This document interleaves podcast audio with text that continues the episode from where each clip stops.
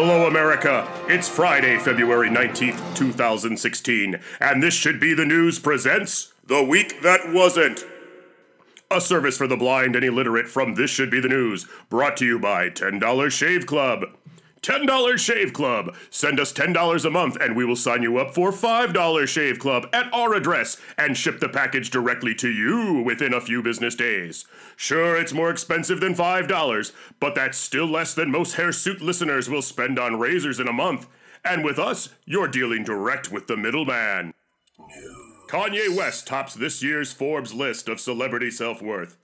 Once again, rapper Kanye West has topped Forbes' annual celebrity self worth list with a staggering self worth of 47 trillion bajillion thousand trillion US dollars. This shatters the previous record, also held by Kanye, of $999,999,999.67 billion US dollars. Kanye brought in Hall of Fame boxing and ring announcer Michael Buffer to announce the record shattering number, but he passed out after the seventh comma. Buffer is said to be resting comfortably in a fine Presbyterian hospital. Kanye was unavailable for comment, but his publicist made sure to let us know that Kanye made no effort to visit the ailing Buffer or to wish him well. The food babe is downgraded to food looker after getting high and eating a Pop Tart. We go now to our food correspondent, Mark Pants. Mark Pants, take it away. Thank you, Mark Pants. This is Mark Pants from Charlotte, North Carolina, where the food blogger and self described food babe woke up to a new face in the mirror this morning after a bachelorette party devolved into a bachelorette bender. Not since Helen of Troy has a stunning, charismatic beauty launched more uneducated people into uncharted and dangerous waters. For Helen, it was war, and for the food babe, it is blathering on with unfounded, unsolicited, and unproven nutritional mumbo jumbo, digested by millions of gullible Americans as easily as bleached flour and refined sugars.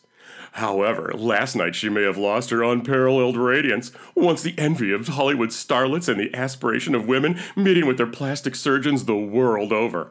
Her beauty betrayed by a single toaster pastry in a moment of THC induced weakness at a friend's house in the early morning hours on Sunday. A friend dropped a strawberry Pop Tart into the toaster and offered her one. They always say the first one's free. Maybe it was the decadent smell of deforestation as the palm oil was heated between two electric heating elements, no doubt powered by dirty coal from a filthy yet rugged plant belching out carbon dioxide like the bad boy Chippendale dancer she saw puffing on an unfiltered Pall Mall behind the club she just been two hours before. Perhaps the ding of the toaster was like the siren song. High fructose corn syrup and xanthan gum call you food babe, and they don't judge. Perhaps it was the thought of unpronounceable ingredients doing unspeakable things in her mouth. Pyridoxine hydrochloride, I don't know. Niacin, amide, monocalcium phosphate, and thiamine hydrochloride all at once. My God, her fans, and certainly her husband, mustn't know. She only remembers the first bite. And the morning she woke up in the guest bedroom, she knew the damage was done. She shuffled down the sun drenched hallway to the water closet, bracing herself every step for the way for the horror show she knew that she'd meet in the mirror. The ice cold bathroom tiles welcomed her feet to the grim reveal. She raised a heavy, hungover head to meet her new persona. The face was no longer that of a food babe. The sins of the night had taken their toll. Pop Tarts don't forgive. Pop Tarts don't forget. Now she was simply a looker. In political news, Trump does it again. Mexico Groupon's 2 million Chinese privacy screens for border wall.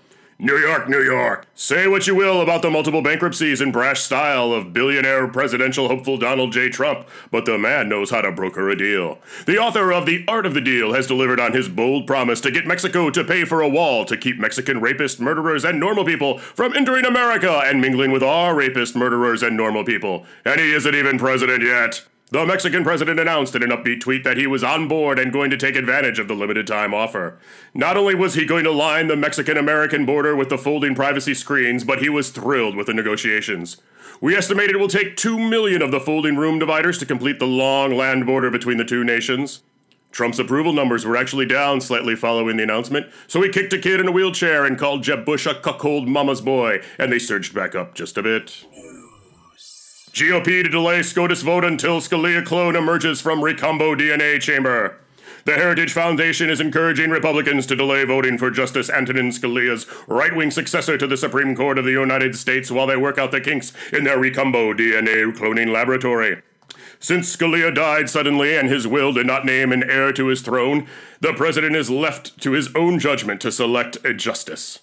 This is noted somewhere in the Constitution, presumably in the back. However, since Obama has just entered the 37th month of his 48 month presidential term, his eligibility to nominate someone is obviously in question. You don't have to be a constitutional scholar to know the framers were clear when they implied that he should stop doing his job now. It's just common sense. Ted Cruz chimed in on the campaign trail, adding, we cannot allow this illegitimate president born in Kenya to divide the country further by doing something I do not approve of. He mustn't be allowed. Mustn't, mustn't, mustn't. Only when I am elected can we have an illegitimate president born in Canada select the Scalia clone child. The junior Scalia should be two to three months old by my inevitable inauguration, and he will be ready to rule. Scientists for the Heritage Foundation think tank have had success making bubble eyed dog boys recently and are hopeful they can engineer an age of eternal Supreme Court justice appointments through a cloning eugenics hybrid program. Our next story is in science and technology, and we bring in our technology reporter, Mr. Mark Pants. Take it away, Mark Pants. Thanks, Mark Pants. Psychiatrists look to virtual reality to stop middle aged celebrity vanity rock band projects. You know, narcissistic personality disorder is a serious mental disease that can have devastating consequences for middle aged white actors. These delusions of rock grandeur, which are often inspired by their own overinflated egos and the yes men they tend to surround themselves with, make these diseased actors actually think they can switch careers midstream and enjoy the same kind of success they did playing make believe in Hollywood. Their ex wives and agents rarely share their budding enthusiasm for this new career path, but their cries often fall on deaf ears as the actors begin accumulating expensive recording gear, hiring session players, and buying rock and roll artifacts that were once owned by actual competent rock musicians at auction. Years of lucrative acting and tens of thousands of dollars can be wasted as they spiral down this rock star wannabe toilet bowl. But psychiatrists think they finally have a solution. Enter virtual reality. Not the crude, blocky VR of the 90s, like Lawnmower Man, the movie, or Nintendo's infamous Virtual Boy console, but these are new players in this space, big boys like Samsung, Oculus VR, Sony, Microsoft, and Google. They're developing immersive worlds that need to be experienced to be appreciated. The technological leap between that first generation of VR you may remember and the bleeding edge tech of today is as wide as the Snake River Canyon.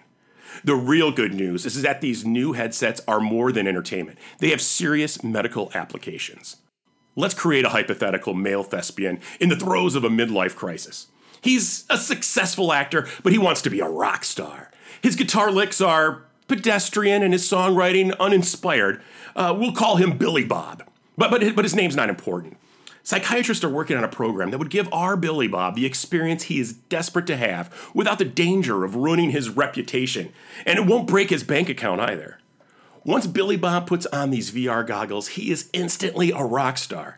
He starts his adventure on tour, and the bus, as it pulls up to a 10,000 seat arena, the marquee reads sold out. There are screaming fans waiting outside the bus, and Billy Bob has the option to sign the autographs or snarl and push past the gathered crowd. There are groupies backstage, and it looks so real he may just find himself pulling up his actual fly as he approaches the stage after meeting them. And the stage, the stage, the stage seems as real as the most vivid personal memories, and the band is even better. With virtual reality, there is nothing stopping one from playing with long gone rock gods like Keith Moon or, or Jimi Hendrix. Does Billy Bob want to play lead guitar for Guns N' Roses with Axl Rose on the mic? Well, now he can do that. He can stand on stage with, with, with, his virtual dick in his virtual hand, like some virtual asshole waiting for the virtual Axl Rose to finish a virtual episode of Rugrats in his virtual dressing room before he wants to go on. The sights and the sounds, the smells, it's all very real, warts and all. And all this will be a reality soon. Well, a, a virtual reality at least.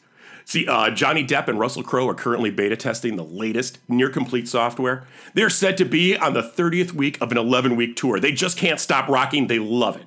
Bruce Willis was in the original pilot program called Project Bruno, but it is rumored that uh, he would not return any of the equipment until his wine cooler demands were met. Uh, the project coordinators hope to have the software ready in a couple months. They pray it'll be enough time to get Shia LaBeouf on board. We understand that he's working on an album. This has been the week that wasn't. Make sure to check out This Should Be the News on Twitter, Facebook, and of course at thisshouldbethenews.com.